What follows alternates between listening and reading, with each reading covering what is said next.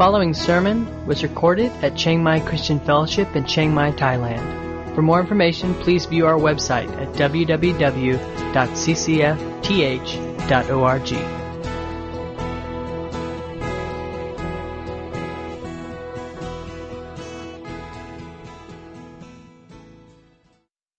And one of the things that's difficult about uh, God being all that He is is that there are certain aspects of His character that seem to be contradictory. That for us seems very difficult to line up all that God is and keep in balance and harmony. Um, and, and that never is more apparent or visible than it is in the area of God's justice and His mercy. Uh, is God just? Is He merciful? Is He loving? Or is He just really ticked off all the time, right?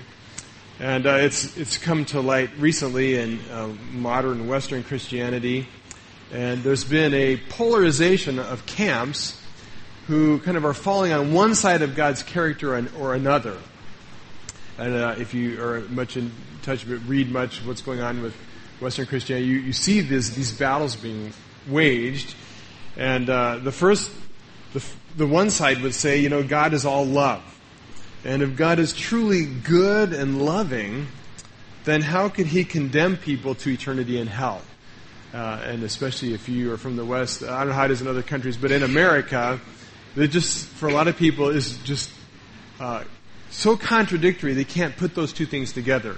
That a good and loving God could not possibly condemn people to, to destruction, to hell, to judgment, and that kind of punishment.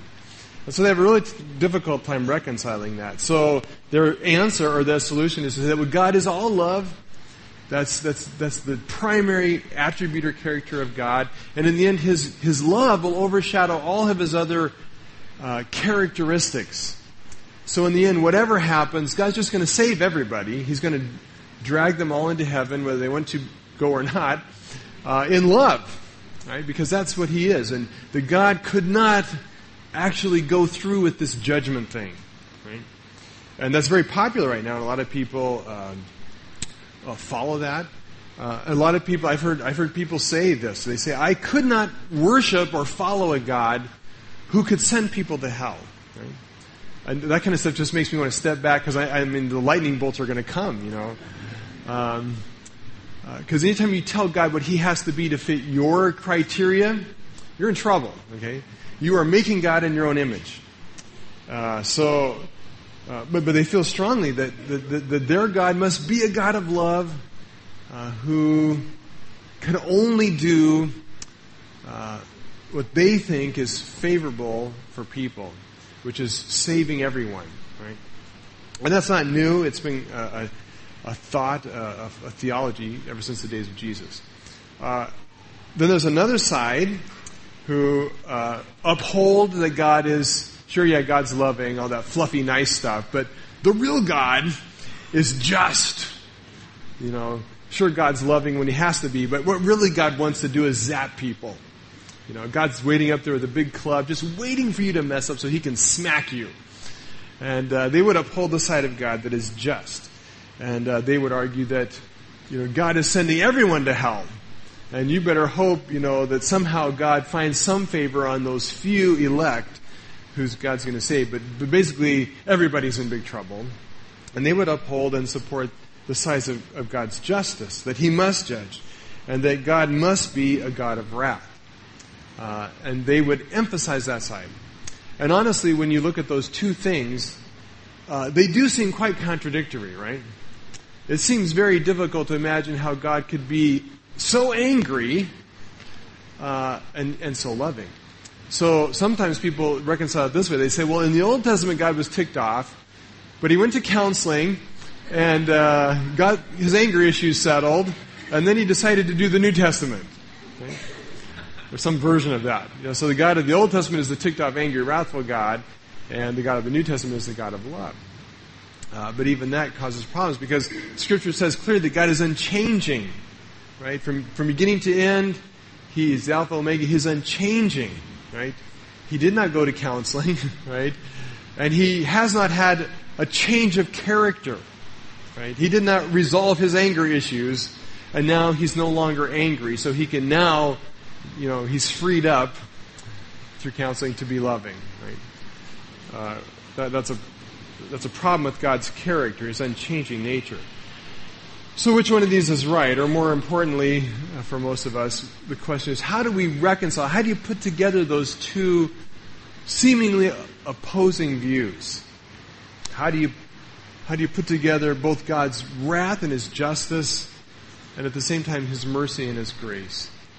Well, uh, Paul is, is absolutely wrestling with these things in the book of Romans, and throughout most of his writings, and in chapter 3, he really puts these two truths together powerfully. So let's look at, uh, we're going to look at verses 1 through 26. Uh, and this is what he says. We'll read the first few verses. He says, Then what is the advantage of being a Jew?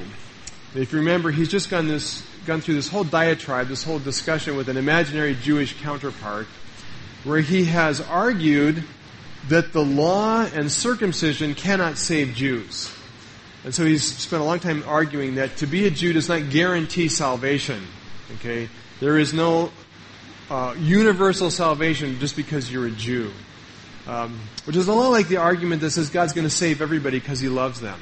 Okay, the Jews would, of course, said God's going to save every Jew because he loves them. And Paul's just unraveled that whole argument, right? So his Jewish, imaginary Jewish counterpart says, well, then what's the point of being a Jew? What advantage is there? Is there any value in the ceremony of circumcision?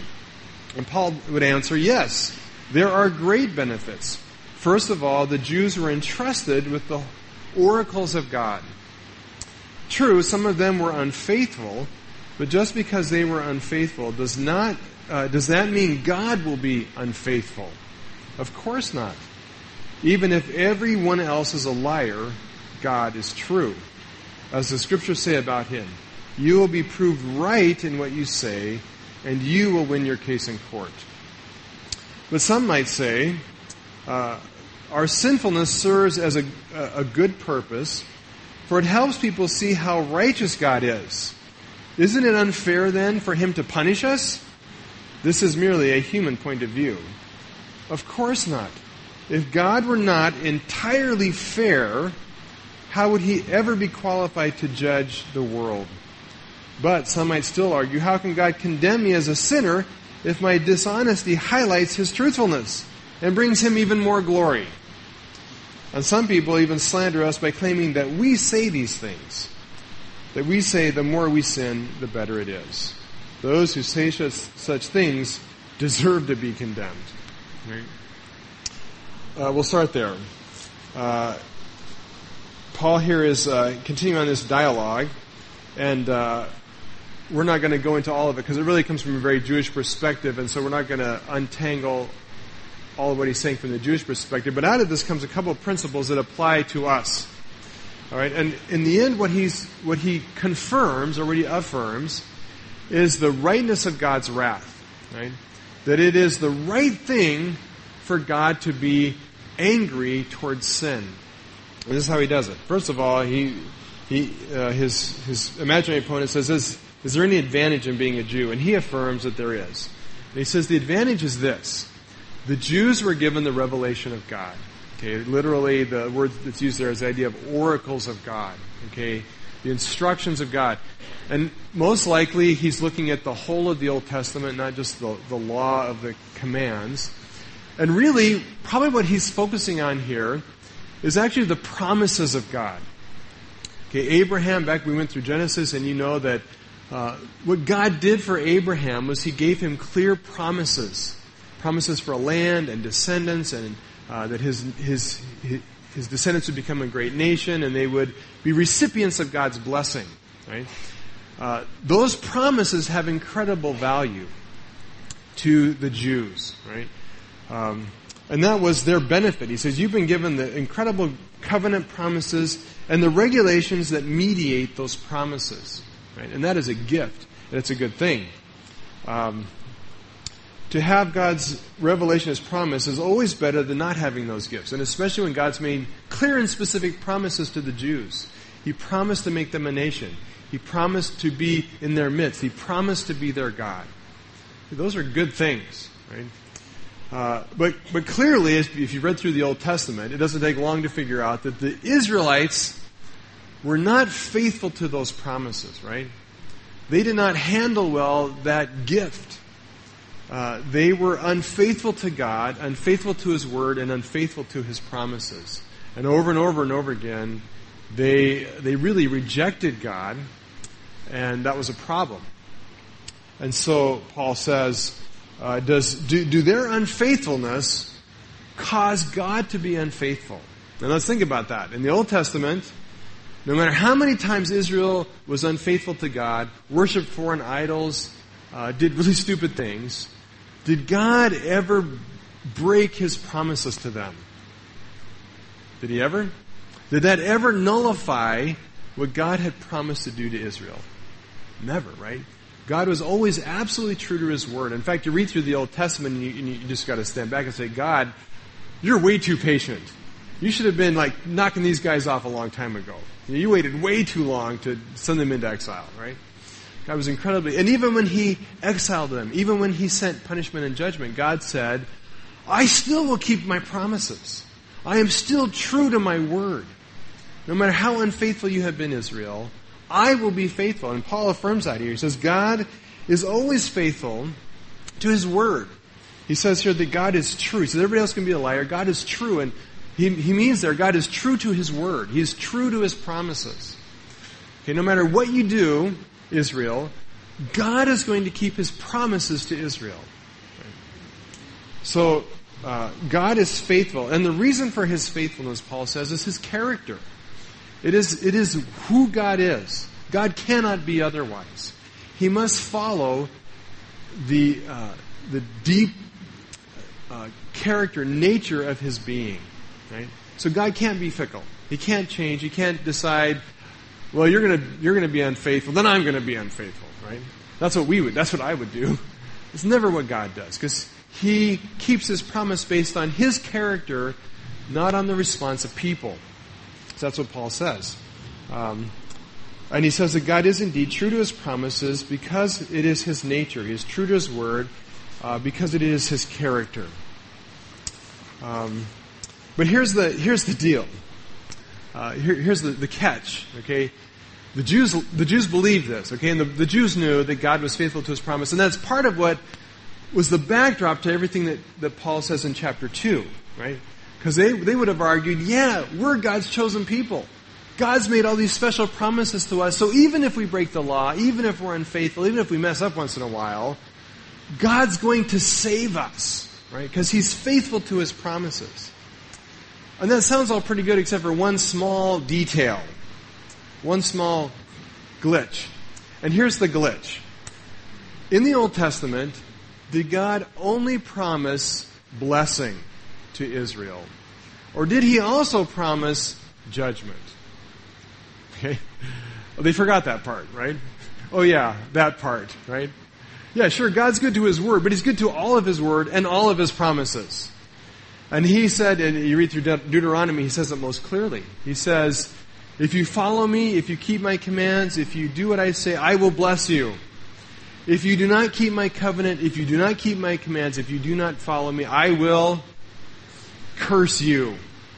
I will curse you. Okay, now where's the love in that, right? Where's the love? Uh, he says, I will curse you. That is a promise. Is God true to his word? Absolutely. All of it. All of it. Right? God keeps his promises. All of them. Right? Uh, it's funny how we like to do this. We love to uphold the part of God's character that we like. Right?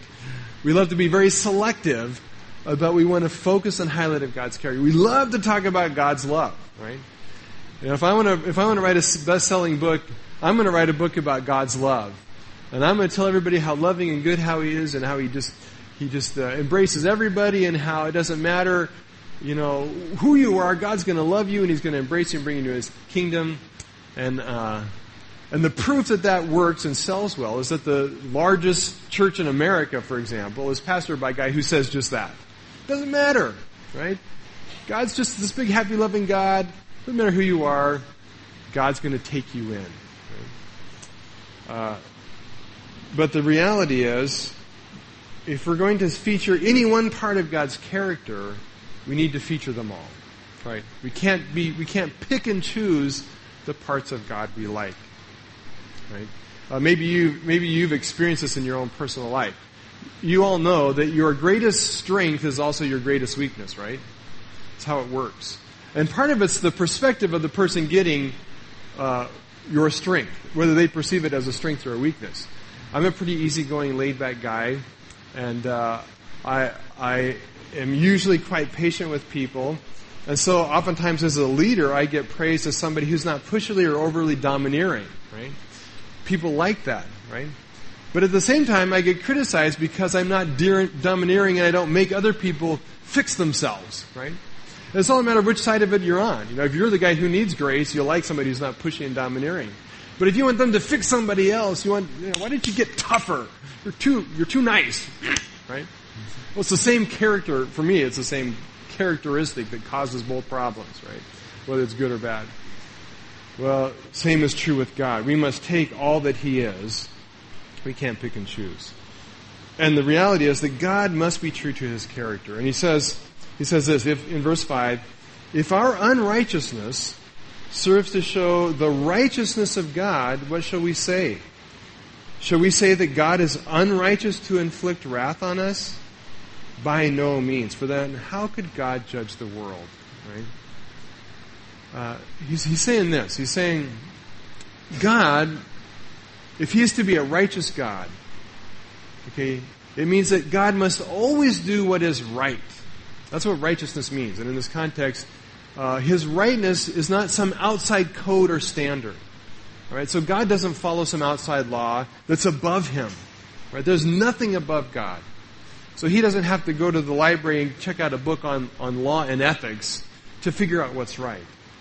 He decides what's right based on his own being and character because he's, he is perfection, right? His very being and everything that it is is absolutely good and perfect. So when God needs to know what's right, he just has to go within inside himself and act and move and work in line with his own character and nature. Right? And so God is loving, but God is also just and fair. And it's all part of who God is. And God always responds to what needs to be done out of his own being and character. He is righteous. He will always do what's right uh, based on his being. And so uh, God is absolutely loving. It is absolutely his nature to love unconditionally and without limits. Okay? God loves all people unconditionally and without limit. All of humanity are recipients of God's incredible love. Right? And He does it unconditionally. In other words, God never says, well, that guy doesn't like me. I'm not going to love him. That lady, did you see what she did? She's not loving me. I'm not going to love her. Right? Never. God's love is never based on how we are. It's based on His own character. And it's without limit.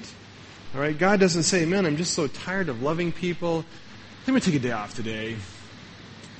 You know, never. He never wears out. He never goes, "Man, I'm almost out of I'm almost out of love. I got to go to the love bank and take out a loan." Never.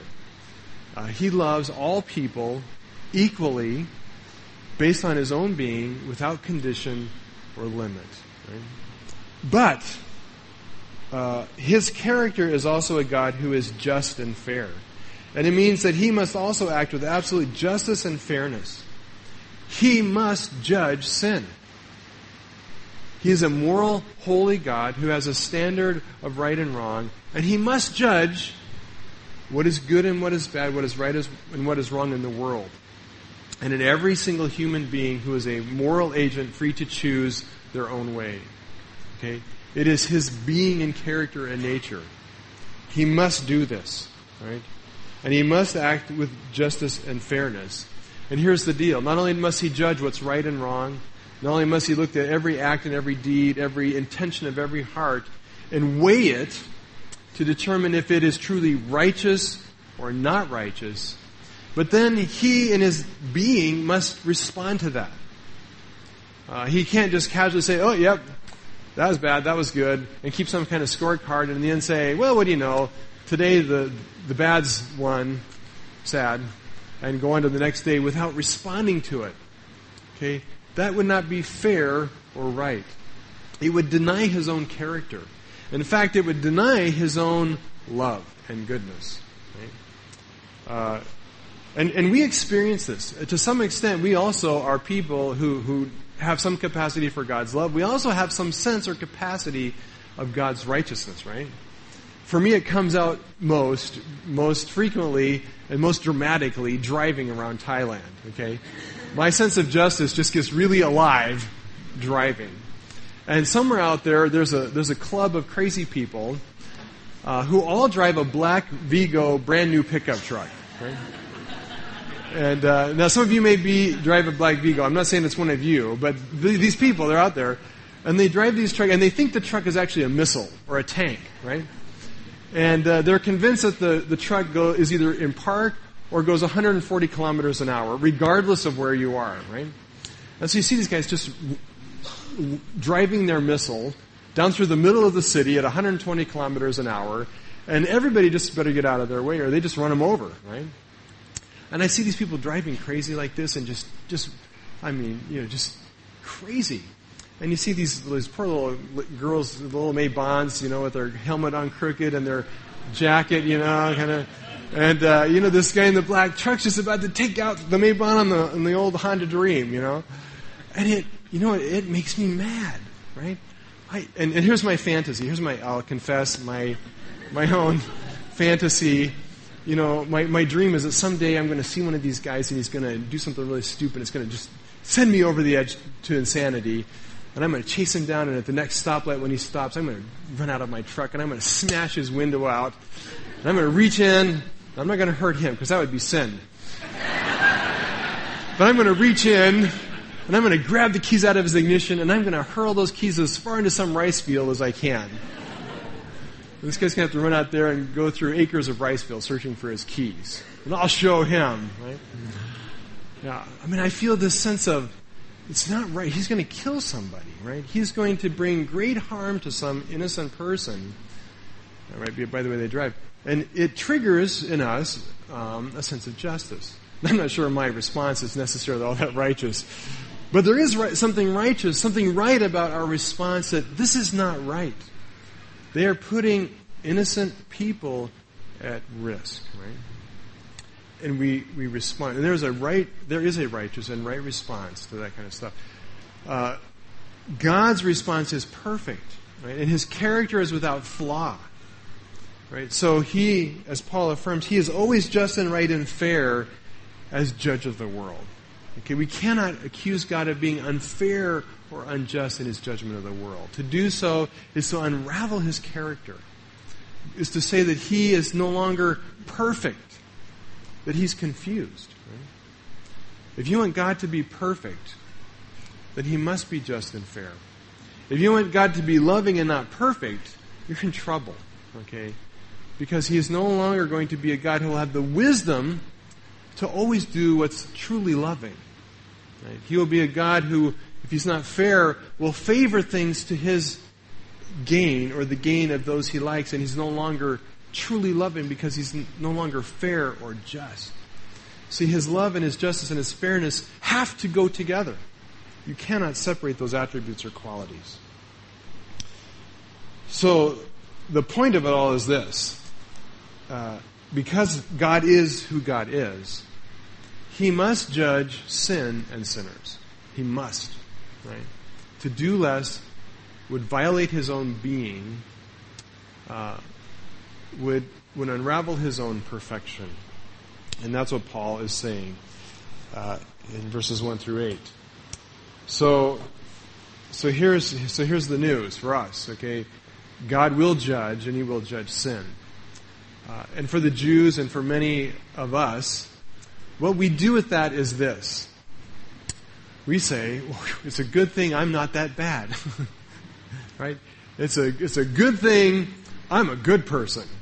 Right? I'm not like those murderers and rapists and those people who drive Toyota Vigos way too fast. Okay. Praise God, I'm not like that. Right? Uh, but just to make sure Paul you know, is clear about what he's saying here. He launches into the next section where he uh, paints a picture of us that's not so fun. He says, Well, then, should we conclude that we Jews are better than others? No, not at all. For we have already shown that all people, whether Jews or Gentiles, are under the power of sin. As the scriptures say, no one, no one is righteous, not even one. No one is truly wise. No one is seeking God. All have turned away. All have become useless. No one does good. Not a single one.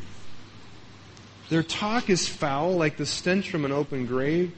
Their tongues are filled with lies. Snake venom drips from their lips. Their mouths are full of cursing and bitterness. They rush to commit murder. Destruction and misery always follow them. They don't know where to find peace. They have no fear of God at all. Uh, you know, Paul, uh, you know, this, this is a great preacher trick, teacher trick. If you're trying to make a point, you're in a theological debate, and you feel like you really are losing or they're not getting it, what do you do? Well, you just quote a bunch of scripture, right? You just go to your Bible and you just put together a whole string of scriptures to back up your point. Well, that's exactly what Paul does here. He pulls out of the Old Testament a whole bunch of scripture uh, to prove his point. It, it's actually the longest string of scripture proof texts that Paul lists anywhere in the, in the New Testament. Okay, so he he's serious about this. Okay, he doesn't want anybody to be confused about this or go away a little clouded on this. He wants to make the point absolutely clear that all humanity is an absolutely fallen state. And that fallen state is not a problem simply that we're mostly good people who every once in a while do bad things. Okay? What he wants to make sure we're clear of here is that every human being is dominated by the power of sin. We are slaves absolutely under the, the control, the full control of sin. Right? So the problem is not that, well, you know, if we just tried harder, we could beat this. You know, if, if you know, we're, we're almost there, if we just give it that extra little oomph, we, we could do this. Right? It is not like, uh, sadly, the, Buddhism, where there's this, this belief that, you know, if I just go off in a cave and become a monk and, and give up all desire, I can be free of sin and I can come to a place of a state of perfection. Paul says it is impossible because every human being is under the power of a force called sin that we cannot escape. To put it another way, in more modern terms, every single one of us is an, is an addict. Okay, we are all addicted to sin. And it's an addiction that we cannot escape on our own. Uh, what are you addicted to? I mean, I have my addictions. We all have our addictions. It's what it means to be human. And Paul says no one can escape this. Right? Uh, one of my more uh, less harmful uh, addictions that I can share with you is my addiction to chocolate. Right? And for, for me, the stickier and gooier it is, the more addicting. So the way it works for me is if there's a piece of chocolate cake at our house with thick, gooey chocolate frosting and just and Juan, who lives with us, makes the best chocolate cake in the whole universe. And if there's a piece of that cake sitting around, you know, I can resist it for a while, like 10 minutes or so. And, and then, you know, it's just calling to me, Tim, come eat me. And I just can't resist. It's like a magnet drawing me, right? A moth to a flame. I can't resist, right? We're addicted, and, and, sin is that way. It is a power and a force in our life. And the crazy thing is, as Christians, as those who have come to Christ, who, for whom the power of sin has been broken, we still, if we're honest, know and understand the force of its pull on us, right? Well, if it has that kind of force and pull on us still, as those who have been set free in Christ, what would we have been without Christ, right? No hope. No hope. So here's the bad, the bad news. Uh, you know, Paul says we are falling short of God's glory. All have sinned. All are falling short of God's glory. A famous verse. And the idea there, God's glory is both a picture of His presence, but it's also what God created us to be. God created us to be partakers of His glory. And I think what he's saying here is we have fallen short. We have lost uh, the glory that God created us. And no matter how hard we try, we can never be in that state of glory. We are, and, and the verb there is a, is a present. It's a continual thing. We are not, it's not that we just fell, but we are continually falling. Continually falling. Farther and farther away from God's glory, God's standard, God's goodness. Right? We have all turned away from God.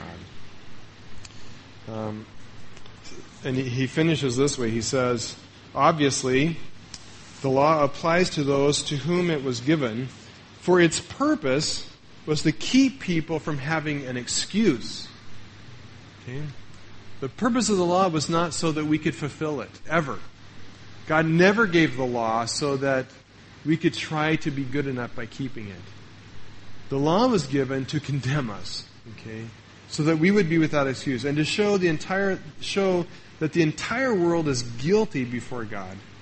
For no one can ever be made right with God by doing what the law commands. The law simply shows us how sinful we are. Right? Well, that's good news. uh, when Adam and I've, I've, I've, had this discussion with people, when, when people say, well, why did God put the, the tree of the knowledge of good and evil in the garden? And if he hadn't done that, uh, we would have avoided all this problem. So that's not actually true. Uh, the problem was not the tree in the garden. The problem was the heart inside man. Right? The tree only illustrated what was already true of the heart. That's what the law is, okay? The law is not the problem. The problem is our heart. And it only illustrates and highlights the true state of our heart, that we are hopelessly lost. So we are without excuse. And here's the, here, we put those two things together. God must judge sin. We can't help but sin. Uh, so, so what that means is that equals we're in big trouble, right? We're in big trouble. God must judge us. We must absolutely fall under God's wrath. Okay, there is no other option, right? Uh, if if our only hope is the law and the old covenant, but we know that that's not the end, right? There is another way. And it's the place where justice and mercy meet, where those two things come together. Well, where do those two things come together? How does God satisfy his need for justice and his desire to love? How does he do that? How does he bring together these two incredibly opposing parts of his nature? Well, he says this, but now, but now, God has shown us a new way to be made right with him apart from the law. As was promised in the writings of Moses and the prophets long ago. Okay, so God's plan in, in the gospel in the New Testament was not something he came up with on the spur of the moment. It was what he had foretold in, in Moses and the prophets from the beginning, right? He was always looking forward to this new way. But now God has revealed it, right? In the New Testament, God did not make a new way of salvation. Okay, God's way of salvation never changed from Old Testament to New Testament. Okay, God always saved people the same way. But now, God has revealed a new covenant. Okay, the way has not changed, but His revelation has changed. And that revelation is in the person of Jesus Christ. Um, we are made right with God by placing our faith in Jesus Christ. And this is true for everyone who believes, no matter who they are. For everyone has sinned. We all fall short of God's glorious standard. But God, with undeserved kindness, declares that we are righteous. He did this through Christ Jesus when He freed us from the penalty of our sins for God presented Jesus as the sacrifice for our sin. And people are made right with God when they believe that Jesus sacrificed his life, shedding his blood. Um, the good old, if you have an, uh, an older translation like the King James or New American Standard, it uses a great word here that we, it's a good word, but not a good word because we know what it means. He uses the word propitiation. Has anybody been propitiated lately? Like I'm not sure what, what that means, and that's lot, a lot of more modern translations don't use the word because it's not a word we use often. Uh, but he says a, he says, but now, one of the most amazing two words in all of Scripture. But now, there is a new way, right? And the way is the propitiation of Christ. And he emphasizes that this new way is not for Jews only, it's for anyone who will take advantage of it. Okay? Not that all will be saved, but that anyone can be saved by this new way. And the new way uh, is the way of propitiation. What does that mean? Well, the word that's used there means propitiation. Uh, this particular word is actually only used two times in the New Testament, here and in, in Hebrews chapter 9. Um, it's used about 27 times in the Old Testament, and 22 of those times, as well as the time in, in Hebrews chapter 9, the word speaks of the mercy seat. You remember the mercy seat? The Holy of Holies? On the Ark of the Covenant, the big slab of gold weighed a ton. On top of this big slab of gold was these two angels whose wings stretched out. And it was the place where God's presence rested. It was his throne or his chair, right? Um, well, how is the mercy seat propitiation? Right? Well, you got to go back to the Old Testament and remember the Day of Atonement. And once a year, the high priest was commanded to take the blood of a bull, to kill the bull, to slaughter this bull, full size bull without, without flaw or blemish, to take the blood, and they were to go into the Holy of Holies. It was the only time in the whole year the high priest entered the Holy of Holies. Right? We all know the stories and the rumors, you know, it was kind of a terrifying thing because they were going into the presence of God.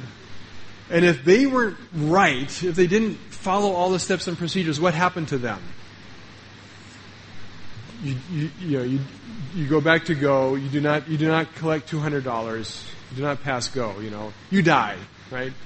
And so they would go in with the rope tied around them, so if they weren't right, uh, and they did mess up and they died, they could pull them out with other, other people. And, it, and that's a picture of God's wrath, right? God's wrath. When you enter into the Holy of Holies before His presence, you come before a terrible, horrible God who is righteous and holy, whose wrath will fall on you if you don't get it right. But they would go into the temple and they would take the blood and they would atone for the sins of the people by sprinkling the blood on the mercy seat. Right? And by doing that, that they would make a propitiation for the sins of Israel. In other words, they would appease or satisfy God's righteous wrath for their sin. Right? Uh, the blood represented a bull who gave its life, who was slaughtered, right, as an act of vengeance and wrath. So that instead of God pouring out his wrath by killing the Israelites, uh, the bull was killed as a substitute, and its blood was taken and sprinkled to prove that its life had been taken. And in so doing, you are appeasing the wrath of God. You are satisfying His justice. Right? Well, of course, you, you can look at that and you could say, well, I don't think that really works. How could a bull really be adequate to appease God's wrath? Well, of course, it's not. Right? But Paul states here that Jesus is our propitiation. That that sacrifice looked forward to something much bigger and much better. That God knew one day he would have to make the sacrifice. And here's the amazing thing in this passage. Who brings the offering to the altar? In Romans chapter 3. Do we bring the offering to the altar? Does a high priest? Does Jesus bring the offering to the altar? No. Who brings the offering? God Himself. Okay, God Himself, and, and this is totally backwards because in all other religions, we propitiate God by giving something from that belongs to us. Here's the amazing thing. God made that atoning sacrifice by bringing his own offering. Right? And not just any offering. His son. Right? His only son. And he sacrificed him and poured out his blood so that his blood could be sprinkled on the mercy seat, right? As something that would appease, would satisfy the righteous wrath of God. That is love, right? It is God's wrath being satisfied and his love being poured out in the same exact event. Right? A couple commentators put it this way God's love and wrath meet in the atonement. And neither can, and neither can be, be denied or compromised if the full meaning of that event is to be properly appreciated. Right? In, in the cross was both God's full wrath and full compassion being displayed in one incredible event. Another commentator says this Our own justification before God rests on the solid reality that the fulfilling of God's justice in Christ was at the same time the fulfilling of his love for us.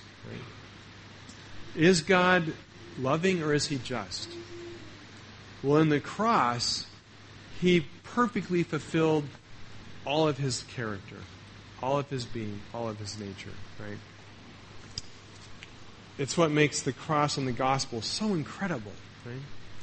And, and the tragic thing is that for those who deny God's wrath, they, they make the gospel so meaningless and shallow and nothing, right?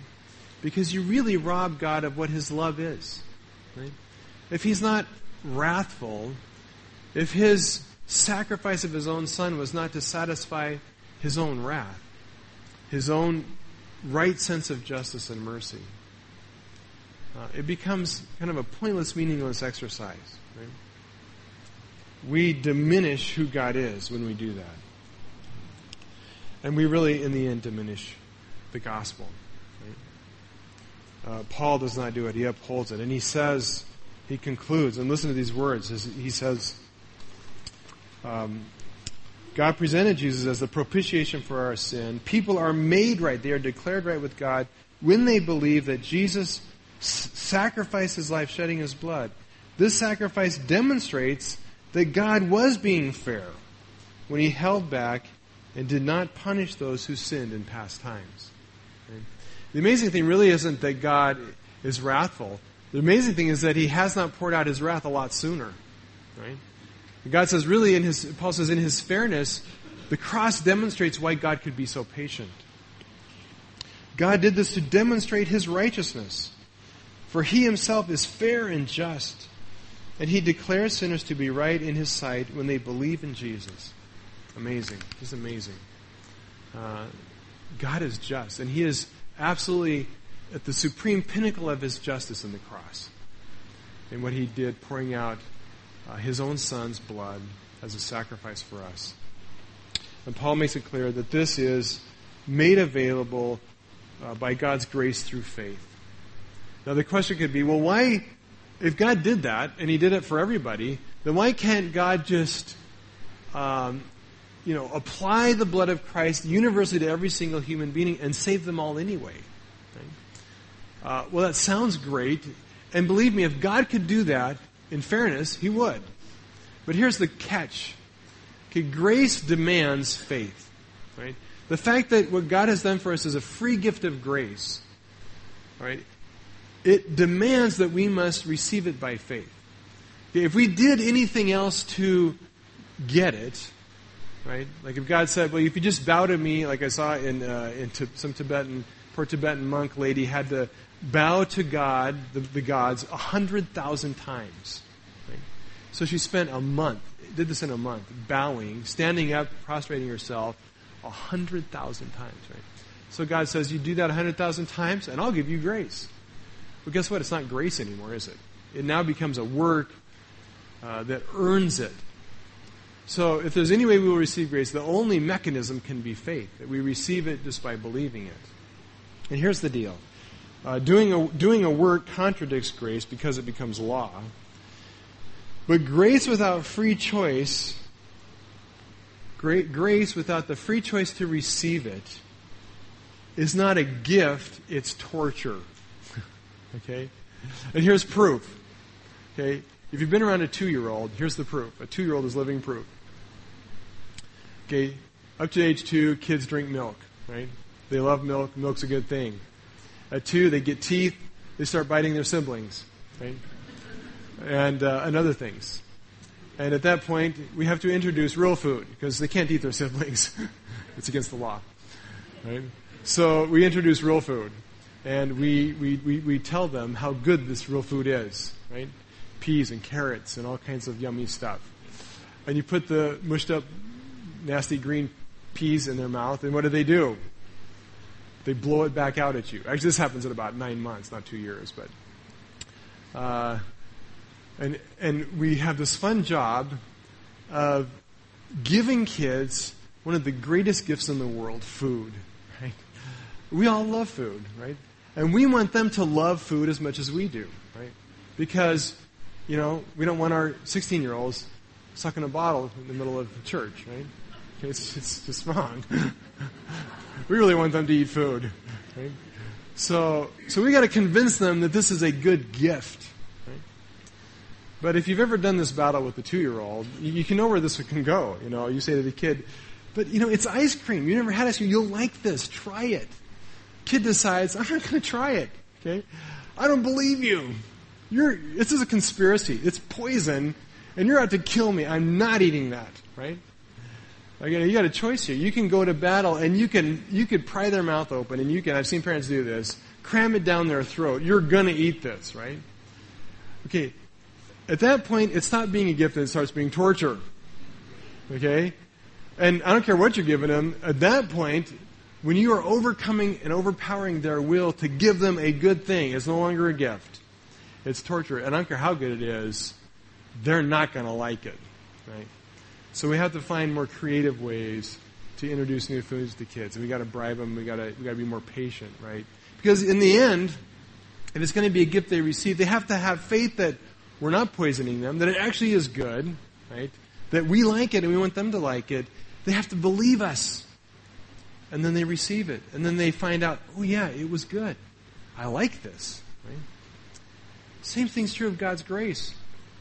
Okay, if we don't have the freedom to, in faith, believe that what God is offering us is a good thing and freely choose it for ourselves, if God just thrusts it upon us, it is not a gift, it's torture. Right? And the reality is that God has given us free will, and every person must choose if they want the gift or not. And the mechanism they do that is by faith. God will not force it on anybody. Right? He's loving. Believe me, He wants every person to know the goodness of his gift. Right? But they must believe that what Jesus did for them is a good thing and that it is the only way they will have life. Let me just briefly apply this all in two quick points. Um, what do we do with all this? Well, I do believe, as I shared before, that a lot of this Paul shares is not just for unbelievers. I really believe God wants us as believers to, to be firmly rooted in this stuff and be thinking about it often. Right? And here's why. First of all, because we really do need to shatter all our delusions of being good. Right? One of the things that will, and, and I hear this often, you know, I hear people say, well, you know, I don't really have a good testimony because I was never a drug, drug addict, prostitute who got thrown in jail and killed 10 people there and then met Jesus, you know, so my story is I was a good person and I got saved, so I don't know how to share my testimony. Well, you know, you need to read Romans 3. You weren't a good person. Okay? You just hadn't got caught yet. Right? So you weren't in jail just because you hadn't got caught. You were a horrible person. You are not a good person. Right? You were under the power and grip of sin. And to a large extent, you still are. Apart from God's grace. On those days when we live in the flesh and not in His power. You still are. Right? Uh, we need to we need to shatter the delusion of uh, we're pers- you know we're mostly good people. We're not, right? Second thing, uh, you know, for a lot of people, their Christian experience is really quite dead, boring, and flat. And, and I hear this all the time. I want to I want to worship God. I want to be I want to be in love with God, but I just don't feel it. And and the the reality is, one of the reasons we don't feel it is because we don't really get how lost we were, we are, right? If we would meditate and reflect a lot more on really how screwed we were. I think I'm not supposed to say that word, but I did, so I'm sorry. Uh, what, what horrible trouble we were in. Um, you know, we don't get grace. We don't really understand how much God loves us because we don't get how messed up we were, how incredibly close we were to absolute destruction. Under God's wrath and judgment and what that would be like. Right? We need to spend time reflecting and meditating on uh, this place where God's perfect justice and perfect mercy met in what Christ did for us. Right? To believe it, to own it, to meditate on it.